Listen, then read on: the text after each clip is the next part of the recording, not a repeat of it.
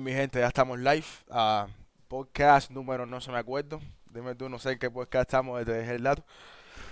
Eh, estamos en el podcast número uno, pero de la segunda temporada. Con nuevo, nuevo presentador, Carlos Cristo King. Ah, Carlos, no sé si quieres presentarte. Más o menos decir, ah, Sí, que hay mi gente. decir cuál es tu background en Cristo, cómo empezaste, cuánto tiempo lleva, cosas así. Ah, sí, sí, ya está. No, tranquilo, gracias por invitarme al podcast, podcast que, ya, que ya tienen ustedes ahí. Eh, nada, sencillo, eh, cuatro años invirtiendo en criptomonedas, NFT, DeFi, poquito de experiencia en bolsa, eh, normal, sencillo. Eh, básicamente, long investment, investment, sweet trading y demás, y ahora estamos por eso, pero Ya, perfecto, perfecto. Ustedes conocen a Pablo, me conocen a mí. Ah, este va a ser el principio de nuestro nuevo eh, formato de, de podcast. Vamos a seguir con los videos, pero esto va a ser un nuevo formato que vamos a hacer todas las mañanas. Eh, 30 minutos, una hora vamos a hablar Mm. en una conversación abierta y vamos a postearlo en la nueva plataforma Spotify donde vamos a poner nuestro podcast. Ah, no sé si me, si se me ha olvidado algo nuevo, algo que quieras decir, Pablo, Carlos, que quieras introducir para que la gente que nos escuchan estén más o menos eh, al pendiente de lo que vamos a hacer eh, ahora y moviéndonos hacia adelante. Eh, ¿Empiezo yo? Como tú quieras, ¿no? como tú quieras. So, el podcast de hoy es un poquito abierto, freestyle, so va a ser prácticamente una conversación entre nosotros tres. Eh, supongo que vamos a hablar de términos o, o cosas que estamos pasando ahora mismo en Cristo y que están, son interesantes para nosotros como individual y conjunto. Y de ahí empezamos. Si quieres empiezas tú, Pablo, o yo, o Carlos, como quieras.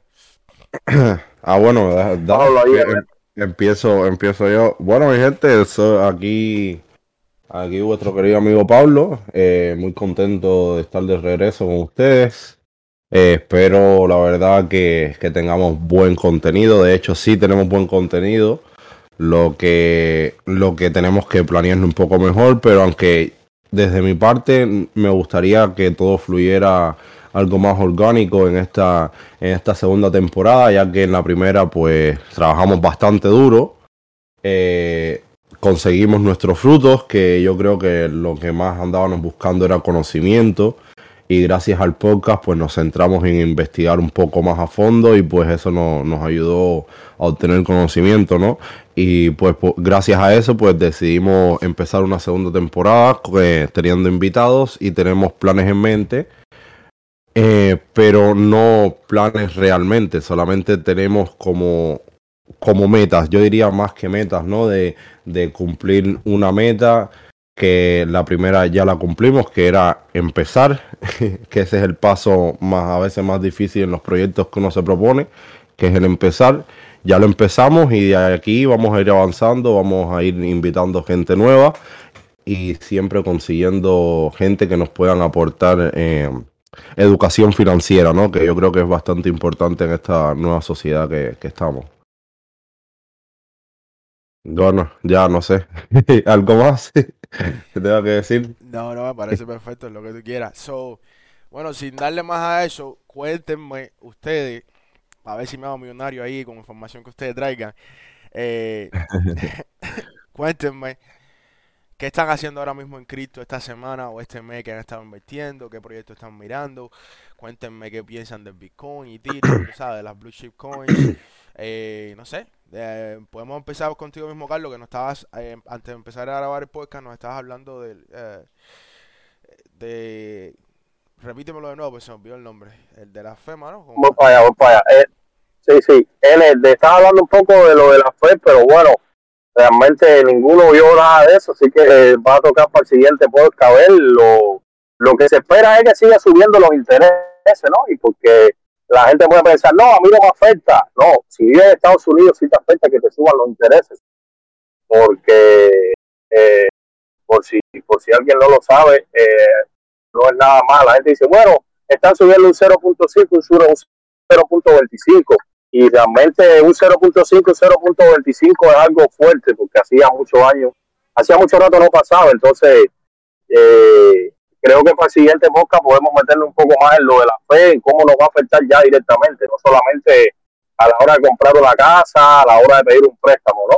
Pero bueno, en este estábamos hablando antes de empezar a hablar de los NFT, de par de, gemas que yo creo que pueden ser posibles ganadores eh, a mi punto de vista, ¿no? Y según lo que estoy viendo, ¿cómo yo cojo un NFT?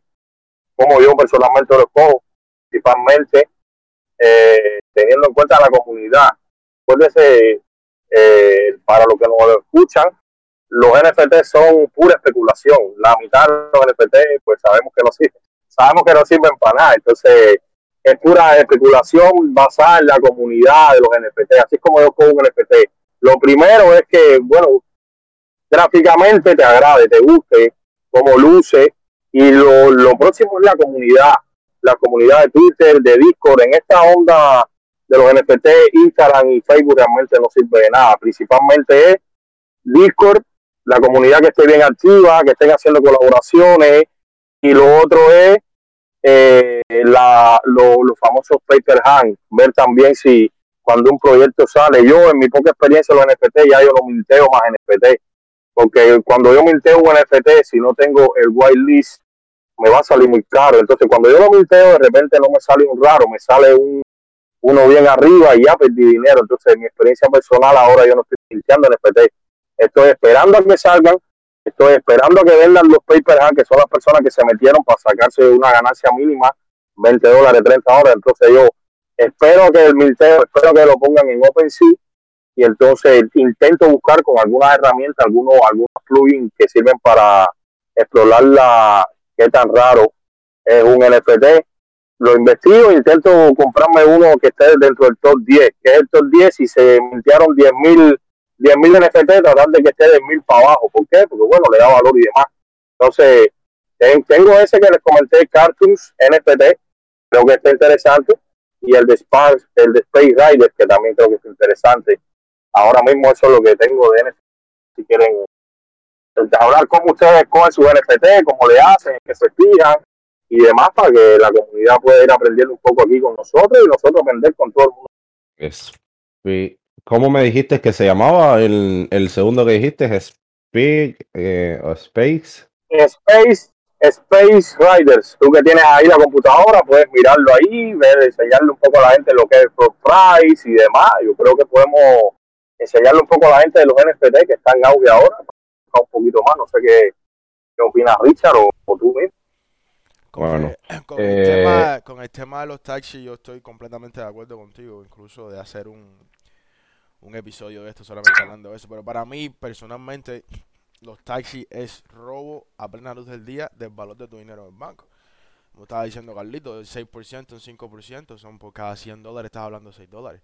¿verdad? Que es poquito cuando lo ves en, en, en 100 a 100, pero si lo miras a 1000 ya son 60, ¿ves?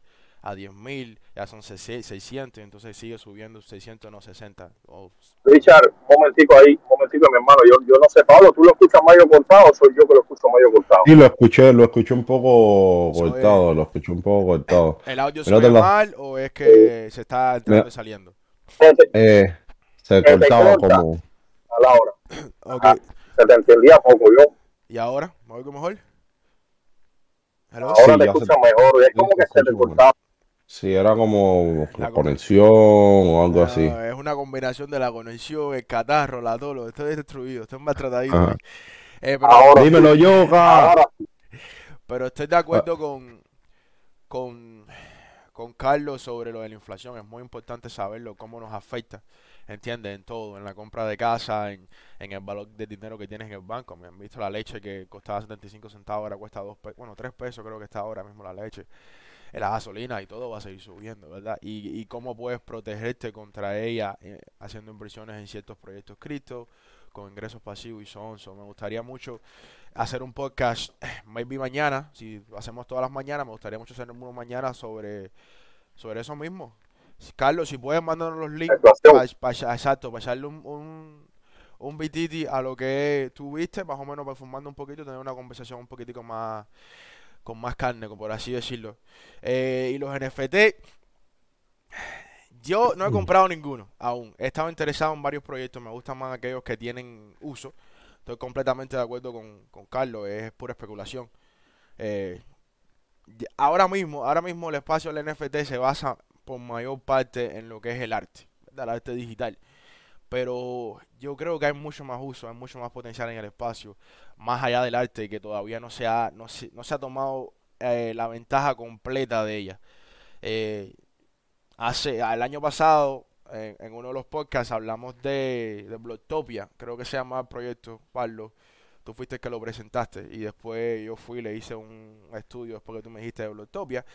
Y son NFTs, pero son NFTs que representan eh, un espacio. hay, varios, hay varios tipos de NFT y eso es algo muy, muy, muy a entender, ¿sabes? Que a, la gente tiene que entender eso, el, el uso y la utilidad de los NFT de los NFT. Hay NFT que son pura especulación y que, en el, y que esa especulación está eh, concretada, por así decirlo, en arte, ¿no? Que nosotros lo vemos como modo arte y esa es la única eh, utilidad que tiene. Pero hay otros NFT que tienen un valor real y están respaldados en un proyecto incluso tienen hasta sus propios tokens. Ahora algo que vemos con una similitud que vemos ahora mismo son los NFT de, de AP, ¿no? Que, empezaron como un NFT de especulación, incluso tuvieron bastante promoción eh, por las grandes identidades como influencers, eh, gentes muy importantes en el mercado. ¿Cuál es AP? Ape, la del monito. Eh, ¿Estás hablando de la de, de Ape Club o porque hay una pila ya que han salido? No, no, pero son las, las primeras que salieron del monito. Estás hablando de la principal, de ajá, Ape, Jack, Ape Jack Club. Ajá, ah, ajá. De hecho, creo que están fusionados dos, Ape Jack y, y la otra, y la otra principal. pues ahora ellos crearon un proyecto que eh, lo que hace que todas las personas que tengan un NFT pues dependiendo la rareza del NFT, pueden mintear un, un, token eh, de inflamatorios que ellos crearon para así eh, eh, coger ganancia de todos eh, los gas feed que se hacen por transferencia. O sea, quiere decir que mientras más tiempo tú tengas el NFT aguantado, pues tú vas a estar reclamando dinero pasivamente solamente por tener un NFT. O sea, que ya ahí no estás hablando solamente de, tener un proyecto a largo plazo por especulación, sino que estás hablando de tener un proyecto a largo plazo para, para obtener ingresos pasivos. Sí. Ahí... Ese, Pablo, ese ese coin es el Ape, el Ape coin que le dieron o otro coin. No, es el Ape coin que le dieron, exactamente. está, en, e, está en. En todas las plataformas. Coin, eh, ya está, sí, ya, ya lo han puesto, creo que está hasta en Binance. Está. y ahí estamos. Y, ve acá, porque yo lo, yo lo vi, pero realmente yo entré a la página web. Esa gente no tiene nada todavía. ¿Cuál va a ser la actividad? ¿Esa nada más o.?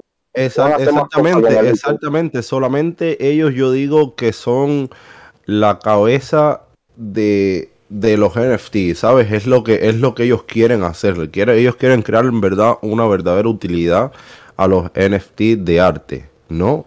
Que a pesar, por ejemplo, ellos pueden, por ejemplo, hacer una serie usando los, los, los NFT, ¿no? Y de esa serie, pues recaudan tanto dinero y ese dinero lo devuelven a las personas que apoyaron el proyecto desde el principio con los tokens. O sea que es una, es una manera de, incentivar a la gente que están aguantando el proyecto. Y esa es la utilidad que ellos le quieren eh, crear a esa arte. Según estuve viendo, eh, ellos ellos dieron 10.000 Bitcoin, ya va a depender de lo que decía, de lo de la realeza de cada de cada board app, ¿no? Eh, de cada eh, NFT que tuviera cada cual. Lo que estuve viendo yo era que eh, regalaron, o sea, cuando salieron, hicieron un airdrop y le regalaron 10.000 coins a cada holder de board app. Y lo curioso fue que el precio inicial de salida del coin fue 12 dólares, o sea, imagínate que ya toda esa gente de los Bored Ape son millonarios porque el floor price, que es el que menos se vende, está en 100 Ethereum, multiplica 100 Ethereum por 3.000 que ha como está, o sea, esa gente son millonarios. Y aún así, por ordear el proyecto, que de hecho lo estuve investigando y el proyecto salió en 0.03 Ethereum, o sea, eh, salió en 100 dólares. Imagínate haber cogido el paletazo ese de, invertir 100 No, no. dólares y sacar un millón, pero bueno, eh, metieron, ajá, Eh, sí, perdón, er- solamente era una corrección porque ahora me puse a ver un poco la gráfica. De hecho, la salida del coin, la salida del coin estuvo el 17 de, del mes pasado, que fue que salió. Eh, estuvo en, el precio inicial fue en 7.18. De ahí, y fue el día 17, ¿no? Pues el día 18 Ujú.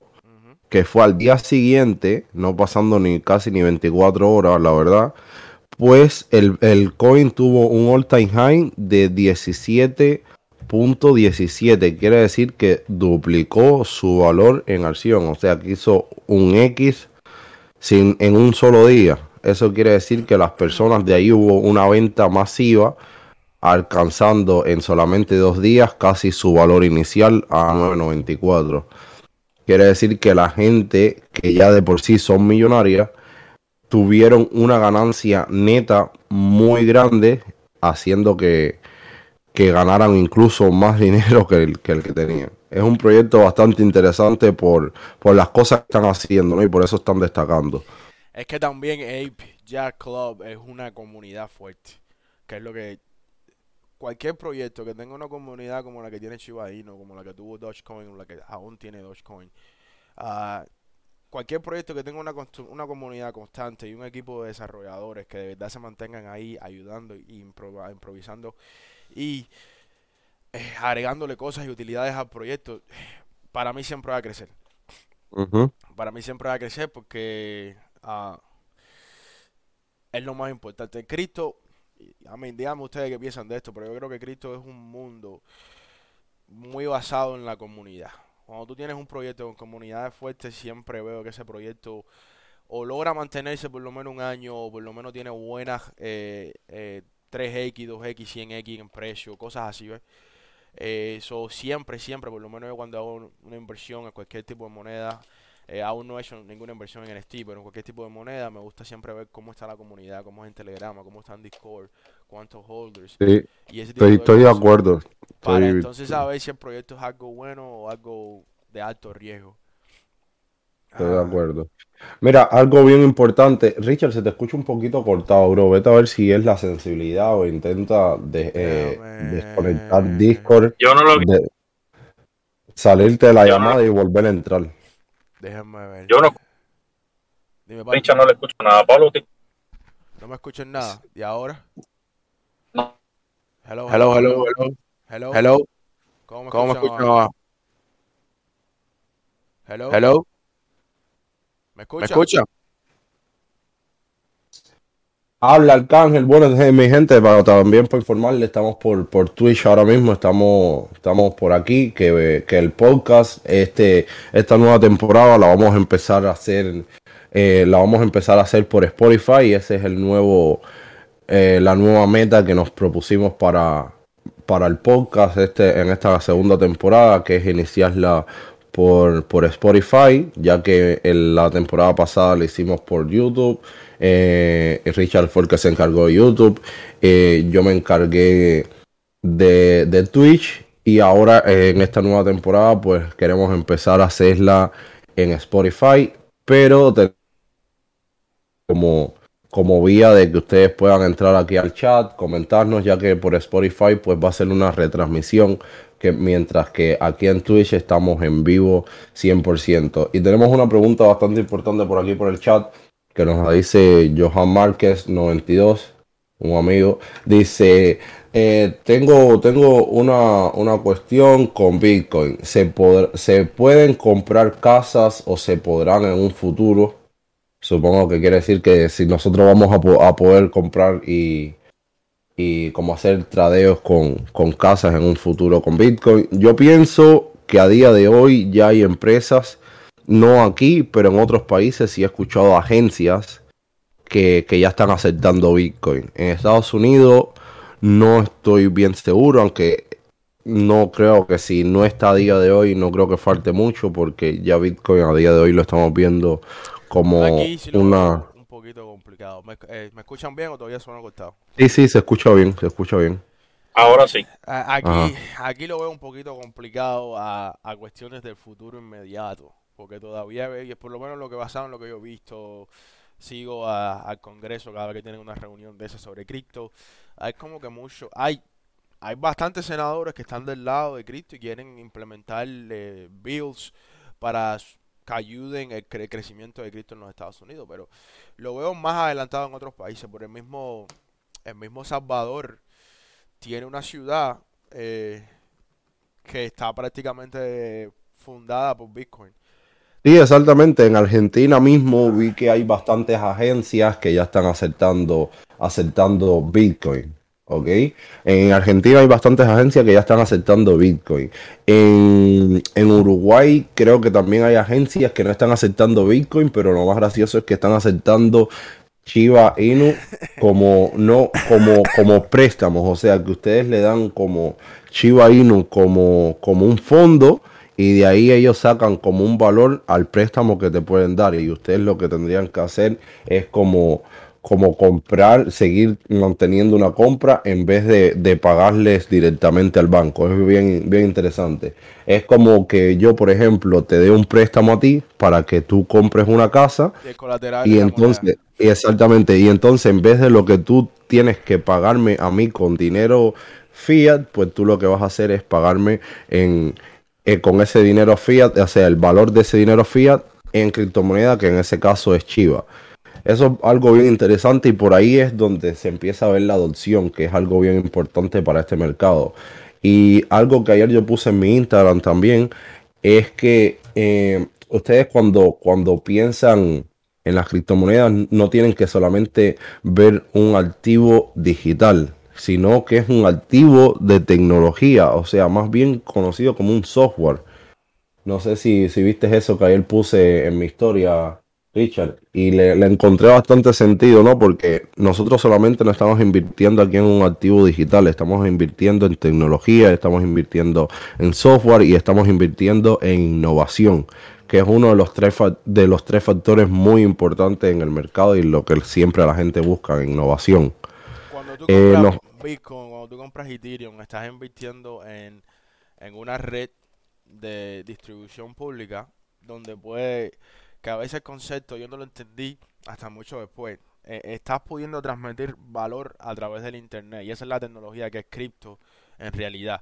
Es la transmisión Exacto. de valor a través del internet que no se podía hacer hasta que llegó Bitcoin.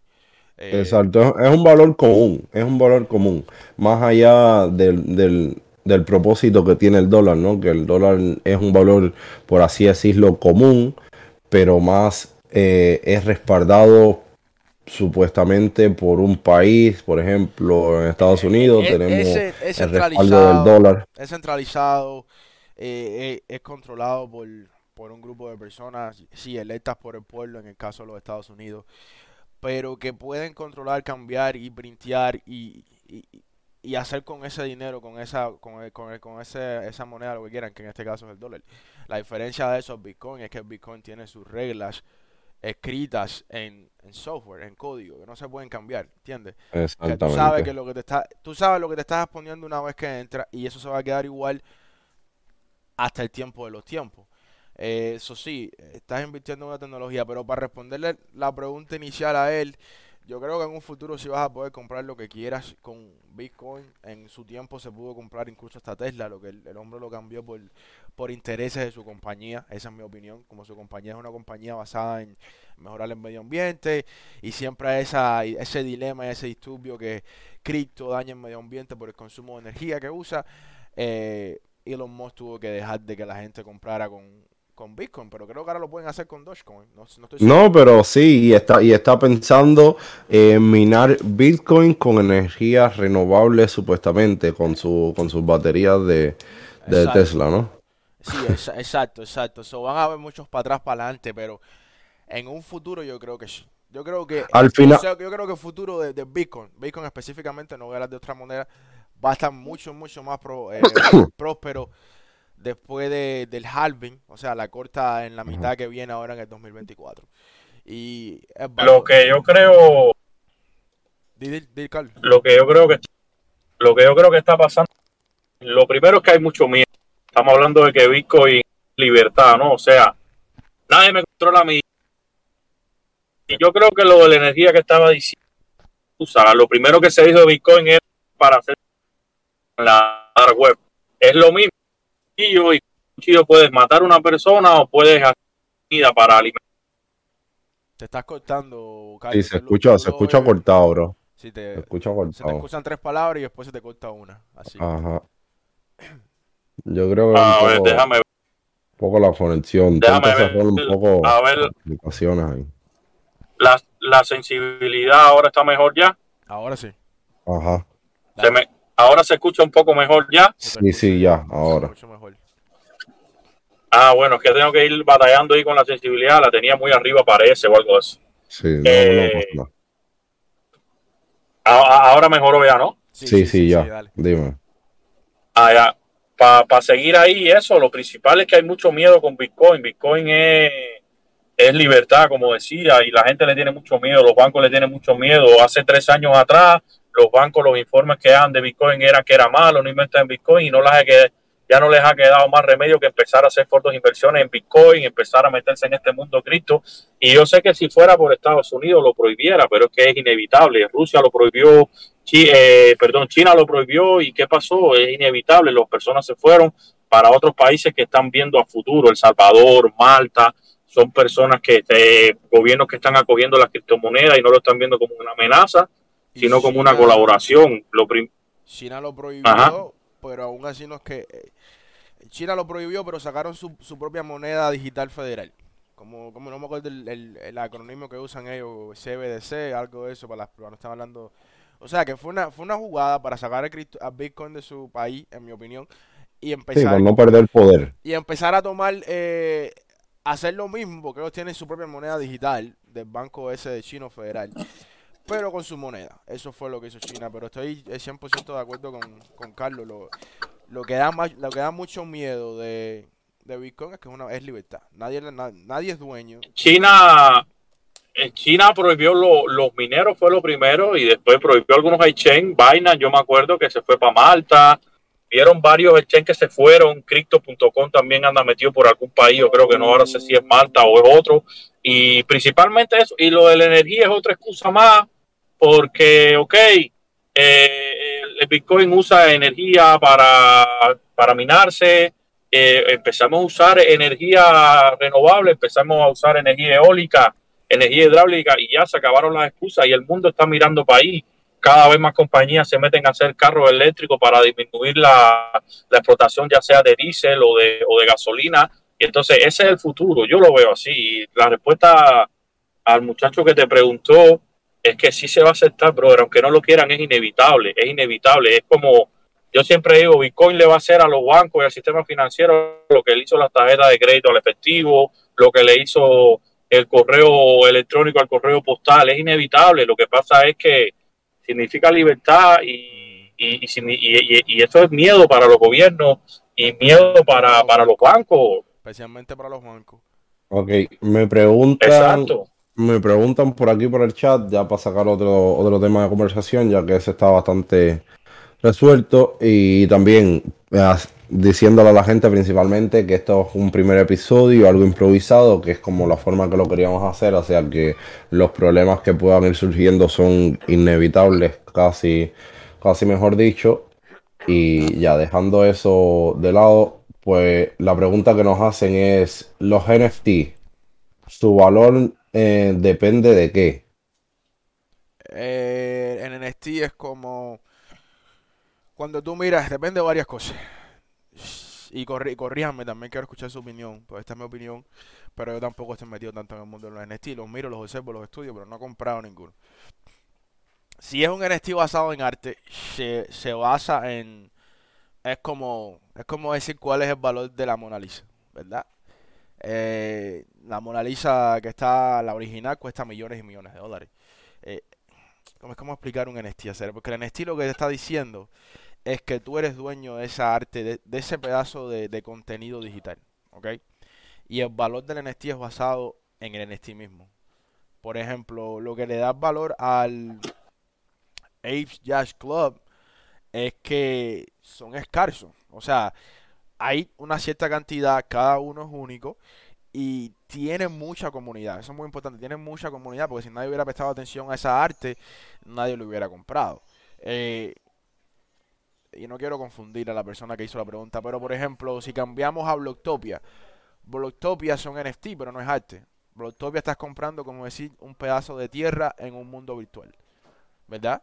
Entonces tú puedes, tú puedes sacarle a esa tierra lo que tú quieras. Es como comprarte un terreno ahora mismo donde tú vives y rentárselo a una compañía para que ponga advertisement, ponga, tú sabes, propaganda.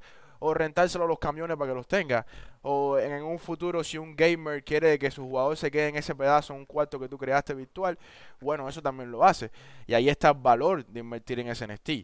Eh, ¿Cuántos de ustedes, de, los que están mirando ahora mismo el podcast, saben de Sandbox. No sé si saben de Sandbox. Ah, el, juego ese descentralizado, el Play to Earn. En Sandbox tú puedes comprar territorios en el juego. Y basado en eso puedes poner lo que tú quieras en ese territorio.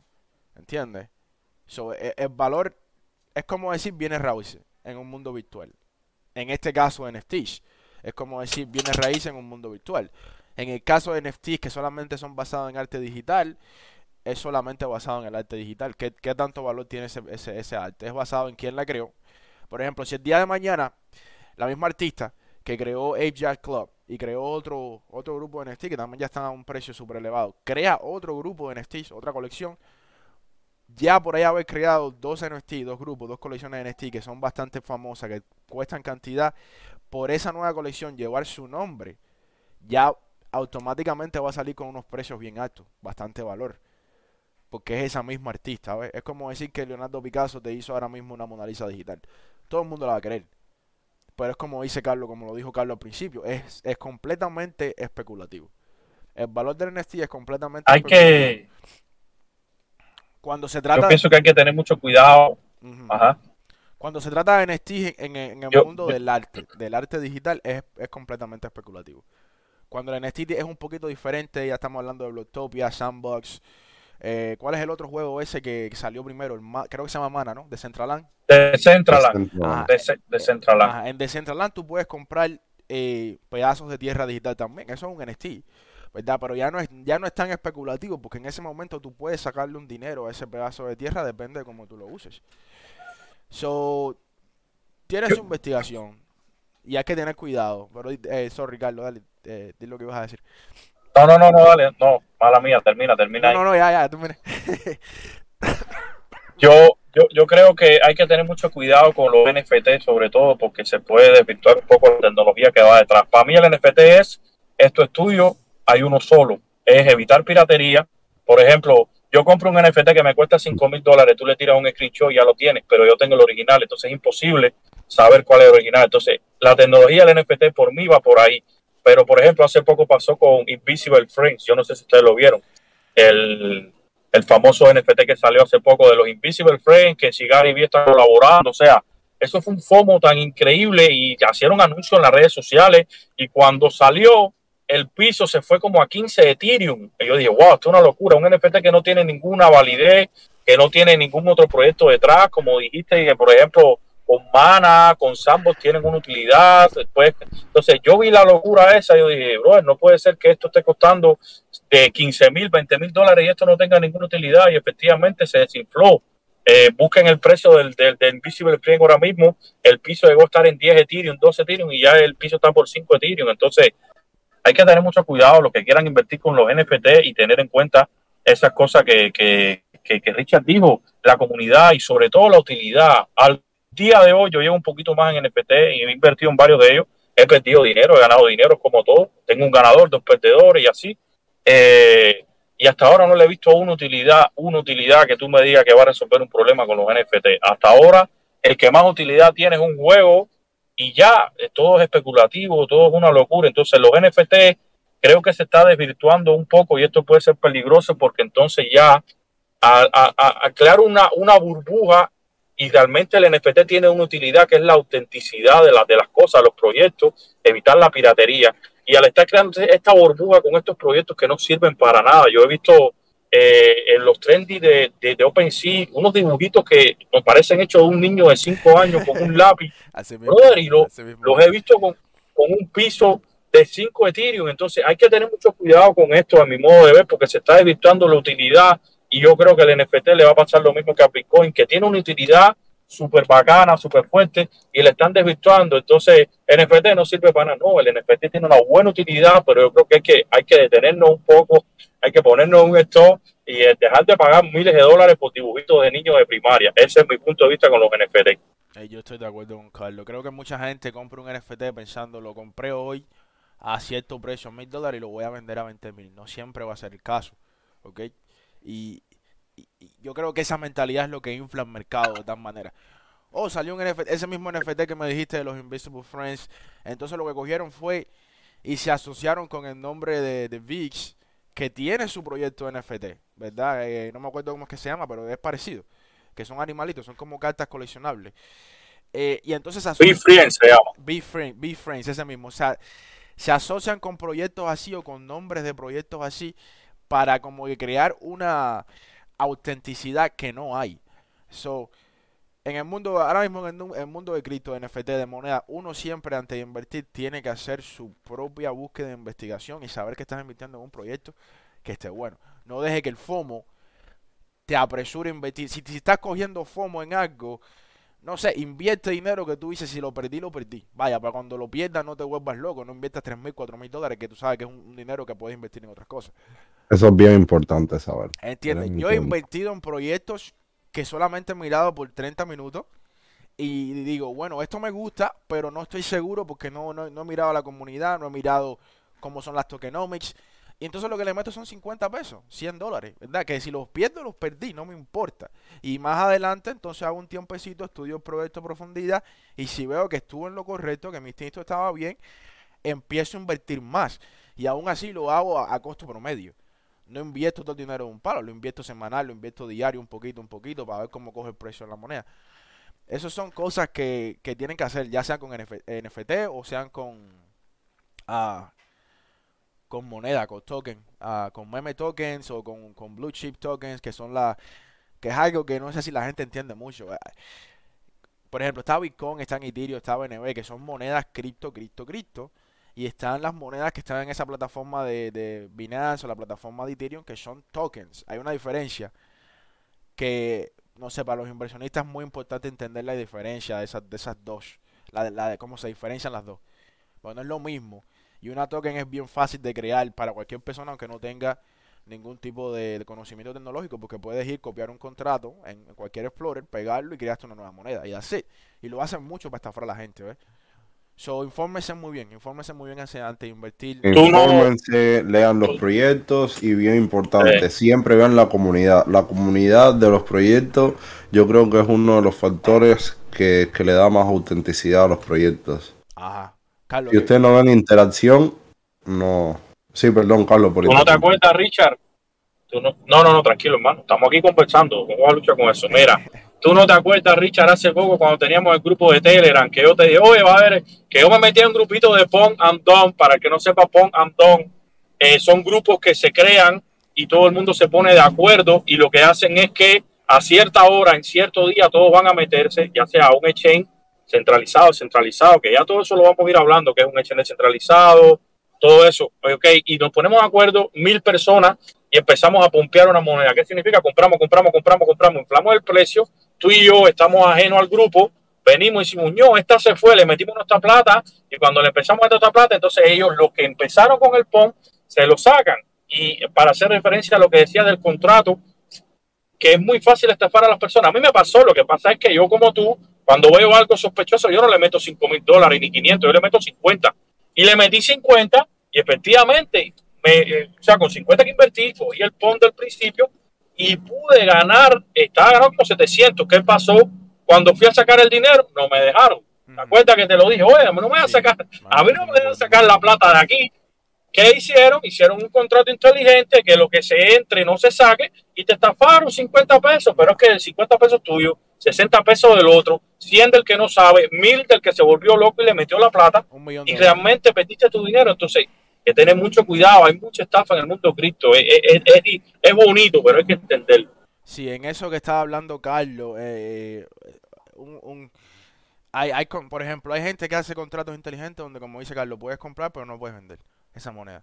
Hay otra gente que lo hace donde puedes comprar y puedes vender, pero antes de que tú vendas, retiran lo que son las LP token, la liqui- la- las monedas de liquidez, y como no hay liquidez en el mercado, ya no puedes vender tampoco. So, esas son cosas que fijarte. So, una de mis estrategias cuando yo invierto en monedas así, como le digo yo, on the ground, recién salida, es compro una parte, vendo unas cuantas monedas para ver si se puede vender, y entonces después meter dinero que voy a meter. ¿Me entiendes? So, Ok. eso es una estrategia buena para invertir en eso. De, de hecho, de hecho, yo también estaba por, por decir una estrategia, solamente estaba dejándolos que hablaran. Ustedes saben que, los que me conocen, saben que yo me, me gusta, me gusta la parte de, crear estrategias en esta, en esto de, de las criptomonedas. Y una, una de las estrategias que yo siempre uso cuando son main coin o son shitcoin o son lo que ustedes le quieran llamar a esos pequeños proyectos que al fin del cabo, si son buenos, pues se van a dar a ver y si son malos a corto plazo, también se van a ver. Y la mejor estrategia que uno puede hacer es invertir eh, en pequeñas cantidades todos los meses. ¿Por qué les digo en pequeñas cantidades? Porque no es lo mismo que ustedes de, eh, estén invirtiendo, por ejemplo, por un año, que por ejemplo digan todos los meses le voy a meter 50 dólares a este pequeño proyecto. A fin de año si el proyecto va bien, porque por ejemplo, un proyecto que, que es una mierda y que no le van a meter tiempo, por así decirlo, perdón la palabra, eh, lo que más va a durar van a ser dos o tres meses para intentar conseguir la, lo mayor, la mayor recaudación de dinero que ellos puedan para luego de ahí estafar. Y si ustedes están invirtiendo 50 dólares por, por tres meses, que fue lo que duró el proyecto, al final ustedes lo que perdieron fue 150 dólares. Pero si al final ustedes están invirtiendo 50 dólares todos los meses por un año, ustedes están haciendo una inversión de 600 dólares al año. Que si el proyecto normalmente pueda subir, que es muy fácil que un proyecto de esa magnitud, eh, que es pequeño, pueda conseguir un 200% al año, ustedes pueden incluso hacer 2X, que sería 1200 que ustedes le están ganando. Tuvieron la posibilidad de, de especular por un proyecto que no era conocido y también tuvieron la posibilidad de no quedarse fuera de un proyecto. O sea, y si perdieron, pues perdieron muy poco porque están invirtiendo pequeñas cantidades por, por yo que sé, por tres meses. Al fin y al cabo, ustedes al año están haciendo 1200, pero supongamos que ustedes están metidos en más de un proyecto, están metidos en tres, pues ustedes están haciendo 1600. Si ustedes están metidos en cuatro, pues van a ser eh, que diga 3000, 3600. Si ustedes están metidos en cuatro, van a ser 3000, eh, 3800, ¿no?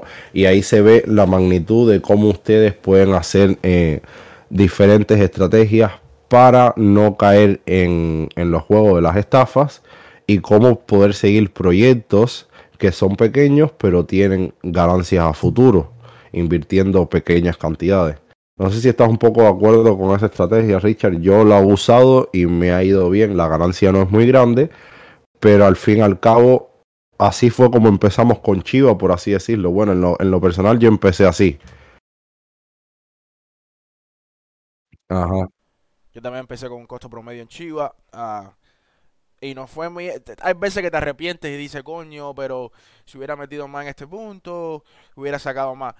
El costo promedio se usa en realidad para protegerte ese riesgo de, de pérdida cuando la moneda baje. De por eso yo lo estoy usando ahora en, en Gala. No sé si han escuchado de Gala. Y lo estoy usando con Render. Yo compro 5 dólares mensual. Mensual no. Semanal compro 5 dólares. Automático tengo mi compra automática hecha en Coinbase de cada moneda. Eh, lo estoy haciendo así porque todavía no he tenido un chance de como que meterme a profundidad en los proyectos, leer el white paper, pero los leí por arribita, me gustaron y dije, bueno, voy a hacerlo así. Y se pone a pesar 5 pesos es una copa de café. Es un café que te vas a comprar a Panera, que te vas a comprar a, no sé, a, a Sister Bean. So, a la semana, si quieres meterle un proyecto así, se lo puedes poner. Y te proteges más.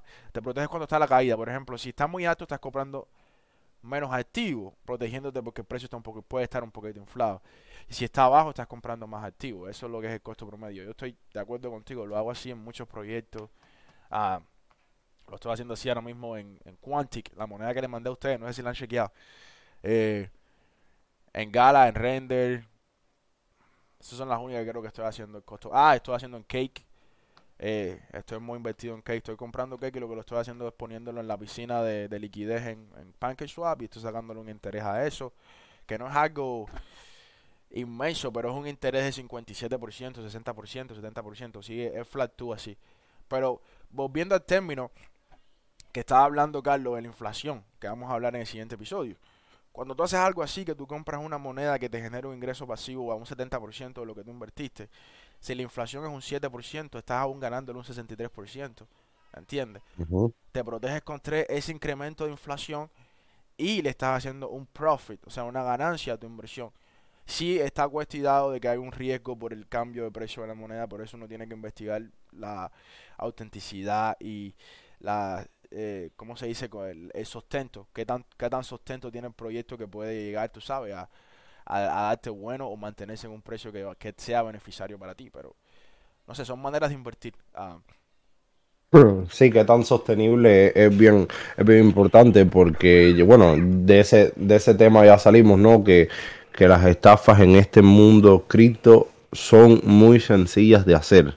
Incluso desde los NFT, que tú puedes pintar un dibujo y decir que está colaborando Willie Smith y, y venderlo y Sí. que al final el proyecto se caiga. Yeah. Como también, como también las criptomonedas, que las criptomonedas, pues tú puedes crear un proyecto, puedes buscar, puedes comprar, eh, yo que sé, o un Discord o un Telegram, que es muy fácil de conseguir por ahí, con, con ya gente dentro de esa comunidad lo compras y de ahí empieza otra estafa. Por eso ustedes tienen que ver siempre, siempre, siempre leerse el proyecto, muy importante. De ahí buscar sus comunidades y ver qué tan activas son las comunidades.